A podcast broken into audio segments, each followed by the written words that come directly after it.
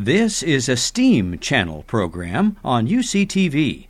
Go full steam ahead at uctv.tv slash STEAM, where science, technology, engineering, arts, and math converge. Hi everyone, my name is Daniela Padilla. I am a K 14 academic preparation specialist with the Early Academic Outreach Program at UC San Diego. So today we're going to be talking specifically to first generation college students, hoping to give you a little bit of insight into college and some advice on how to navigate the experience. So what we're actually going to be covering today is first defining who a first gen student is.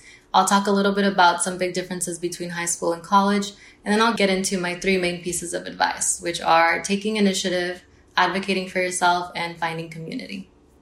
So, defining what a first generation college student is. So, a first gen student is someone whose parents did not complete a bachelor's degree. And these students are typically the first in their family to go to college. Now, I hear this a lot from a lot of my students. My older brother or sister went to college, so I'm not a first gen student. And that's actually not true. You are considered a first gen student even if your older brother or sister graduated from or went to a college. Now, it's important to acknowledge the first generation student experience because college is a whole new ballgame. There are different expectations, different policies, uh, and typically for first gen students, they are figuring this out as they go. And this presents a very unique experience, and it's important for us to talk about the challenges that you may face and hopefully give you some advice to help you overcome those challenges. So, some important differences between high school and college. There are a lot, but I'm going to only talk about three important ones. The first one is setting your own schedule. So, in high school, you probably went to school Monday through Friday, 8 a.m. to 3 p.m., and you had no choice. In college, you are actually choosing your own schedule, and ideally, you pick one that's best for you. For example, if you know that you're going to be working evenings, then you want to take classes in the mornings so that you can go to school in the mornings and go to work in the evenings. Similarly, if you know that you're not a morning person, then you want to take classes in the evenings so that you don't have to wake up early for your classes. You just need to figure out what works best for you. Picking your own classes. So, not only do you get to pick when you go to school, you actually get to pick what classes you take. Now, in high school, you probably talked to your counselor every time you were going to register for classes, and they sat down and told you specifically what you needed to take to graduate. It's a little different in high school, in college, in that one, you register yourself for your own classes, and two, you probably won't meet with a counselor as often as you did in high school.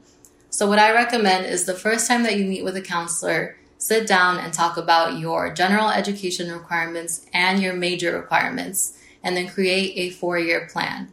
So, your general education requirements are classes that your university will require you to take. This is things, these are classes like two years of English, two years of math, one year of history, etc. And then your major requirements are classes that your specific major requires you to take to graduate with a degree in that major. So when you talk to your counselor, sit down and talk about your general education requirements and your major requirements and create that four year plan. The four year plan tells you specifically what classes to take and when. This is really important because sometimes classes are not offered consistently. Classes, some classes may be only offered at certain times of the year. Some may not even be offered every school year. So you need to make sure that you're taking the classes that you need to be taking at the right time. The third important difference is the academic rigor. I've had a lot of students underestimate how much classes change in college. And when you go to college, you are choosing to continue your education. You're paying money to continue your education. And so is everybody else around you. So it's important to realize that you're surrounded by committed individuals and it may be necessary for you to spend a little more time studying or doing your homework, and that's perfectly okay. It's just something to be aware of. Now, what I hope that you're getting from these important differences is that you are very much treated like an adult. It's up to you to be responsible and follow through on your commitments, and I hope my advice helps you do that. My first piece of advice is to advocate for yourself. And this simply means to learn to look out for and speak up for your best interest. I've created kind of a little process and I'm going to be using financial aid and housing as the example because these are two things that first gen students typically struggle with and rightly so. These two topics can be confusing. There's a lot of deadlines, a lot of policies, and things change from year to year. So it can be confusing. So, what you need to start off by doing is understand what it is that you're struggling with. In this example, we're using financial aid and housing. So, the first thing you need to do is do your own research. Try to learn as much as you can on your own about these subjects. Do simple Google searches, use your college website or your college portal to figure out what the policies are and how they apply to you. The second step is to go in and ask others for help. So financial aid and housing are good examples because these two typically have offices set up at your university where you can go in and ask individuals for help with your specific case. Now, when you're going in to talk to someone and getting help, it's important to remember that they are people just like you and me, and people make mistakes. So it's possible that you're going to get some misinformation. What's important is that you take notes on your meetings and you write down the name of the person that you're talking to. There were times in college where I had to file appeals because I missed some important deadline and it was because I was given misinformation. But it was easy for me to file the appeals and win because I had notes and I knew who I had talked to and when. So, highly encourage you all to take notes. Second, when you're going in to talk to someone, make sure that you actually get the help and the clarification you need. If something that they tell you is confusing, it's perfectly okay for you to ask for them to to explain in a different way or get clarification. If they say, well, actually, you don't qualify for this uh, grant and you thought you did, it's perfectly okay for you to say, well, actually, I did my own research and I thought I was qualified. Can you explain to me why I'm not?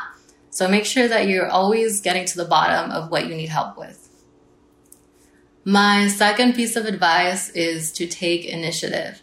So there are countless opportunities in college and what you need to decide is how you're going to spend your time. What I encourage you to do is to sit down and reflect on what kind of experience you want to have. And from there, do your own research. So, research what kinds of opportunities are available at your school. Maybe there's a study abroad program at your school. Maybe they have really great internships. Do the research to figure out what things you can join, figure out how you apply, how you join, and take advantage of the resources and the opportunities that are available to you. Something to keep in mind when you're looking into this is your career. So, for example, if you know you want to be a lawyer, do your research, figure out how you become a lawyer, and you're going to figure out you need to go to law school, and law schools care about good grades. So maybe you need to spend time studying and going to tutoring and making sure you earn high grades. Uh, you may also realize that law schools really like experience, so maybe you'll look into legal internships or finding lawyers you can network with. Also, take initiative getting to know your professors. So, in high school, your teachers most likely knew you and knew your name. In college, this is not likely. One professor can have hundreds of students in their lecture, and it's up to you to take the initiative to get to know them and give them the chance to know you. You want to know your professors for three reasons. One, because they themselves are a resource. So they, especially if it's a professor in your program, in your intended major, they know a lot of people. They they may even have direct opportunities, work or internship opportunities for you. So you can use them as a resource for opportunities. Number two is if you want to go to graduate school, law school, medical school, these are the people that are going to be writing your recommendations. So you need to give them the chance to get to know you. And then three, I really enjoyed getting to, to know my professors in college. I really admired them. I thought they were awesome. They had done a lot of really important work. So it was interesting for me to hear how they got to where they are and what their own college experience was like. College professors are usually interesting people. And then number three, seek help when you're struggling. So if you are struggling in the class, then you need to take initiative to figure out how you can get help. So, can you talk to your professor? Can you talk to your classmates and form a study group? Can you research what tutoring is available for you? When I was in college, I really struggled in the math class, and it was a class of 300, and most of the class was doing really well. So I was really intimidated to go talk to the professor, and I didn't know what tutoring was available, so I struggled through it on my own. And I really wish that I had talked to the professor because they probably would have pointed me to tutoring or they would have offered to help me. And I probably would have gotten through that class a lot easier than I did. So make sure that you are taking the initiative to get help when you're struggling academically. Not only can you struggle academically, you can also struggle mentally and emotionally. College is a really big change. You're going through a lot.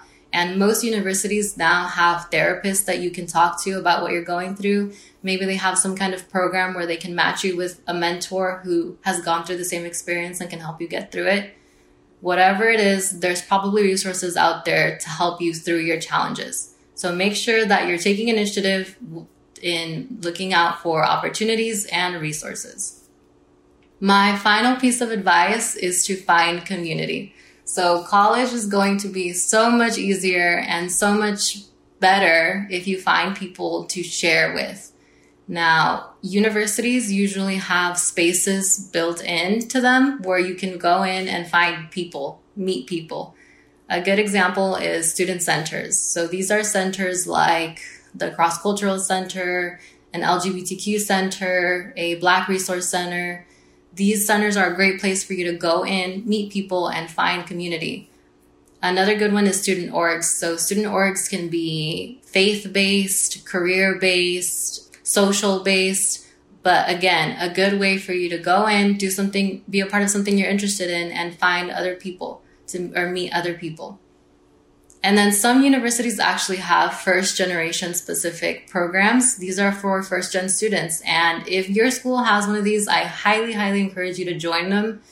We talked a lot about taking the initiative to find resources and opportunities. These programs will usually help you through that process. So make sure that you take advantage of any first gen student programs at your university.